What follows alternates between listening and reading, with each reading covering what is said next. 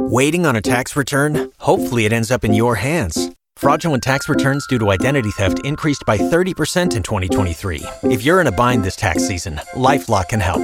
Our US based restoration specialists are experts dedicated to helping solve your identity theft issues. And all Lifelock plans are backed by the Million Dollar Protection Package. So we'll reimburse you up to the limits of your plan if you lose money due to identity theft. Help protect your information this tax season with LifeLock. Save up to 25% your first year at LifeLock.com slash aware. This is Rihanna. The biggest boss in the biz, Rick Ross. We always in the know. DJ Khaled. I'm Beyonce. That celebrity news.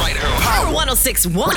It's the new We Them Boys show right here on Power 1061 Number True Hip Hop, and it's time for Spill Dat with my girl Ty Sheeks. And Spill Dat is brought to you by Rim Time Custom Wheels and Tires. Hey, Ty Sheeks, what you got going on today, homie? So we all know LeBron James isn't really a fan of Donald Trump. He's called him a clown numerous of times.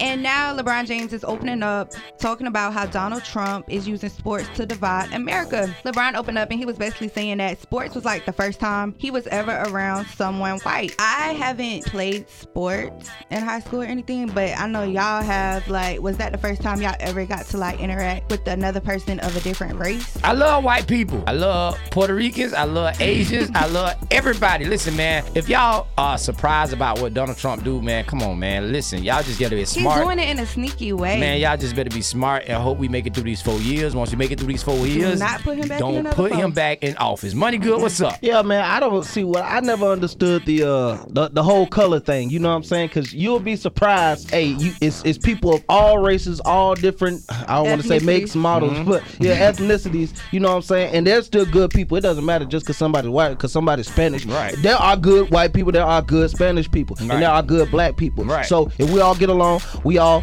get to hang with each other. Everything will be fine. Right, and it's sports. Like everybody loves football, everybody loves basketball. Right. It's just a fun time. Yeah, man, what else you got for me, Ty So Beyonce reportedly has full control over her September Vogue issue. What that means is that Beyonce hired the first black cover photographer in Vogue magazine's 126 year history. The photographer is actually 23 years old, a black male, and his name is Tyler Mitchell. I know he is like over the moon about this Yeah, I bet- opportunity. I bet- like what? I bet he is. When he got this, when he get that check, he gonna be over two moons and the, and the stars and the suns and all that. Hey, big shouts out to you, homie. Congratulations. And you got to understand, man, that's something big to put on your resume because more jobs gonna come after that. Money good. I'm telling you, and at 23, you pretty much set. Just keep your foot on the gas. Don't stop. Keep going. Definitely, man. You got to know it goes down like this each and every weekday at 4:30. It's Spill Dat with my girl Ty Sheeks. And if you miss any episode, go to power1061.com. Hit that We Them Boys banner. You can get any episode on demand. And you already know who we are. We Them Boys. For more spill that, check out the True Talk blog with Ty Sheeks at power1061.com.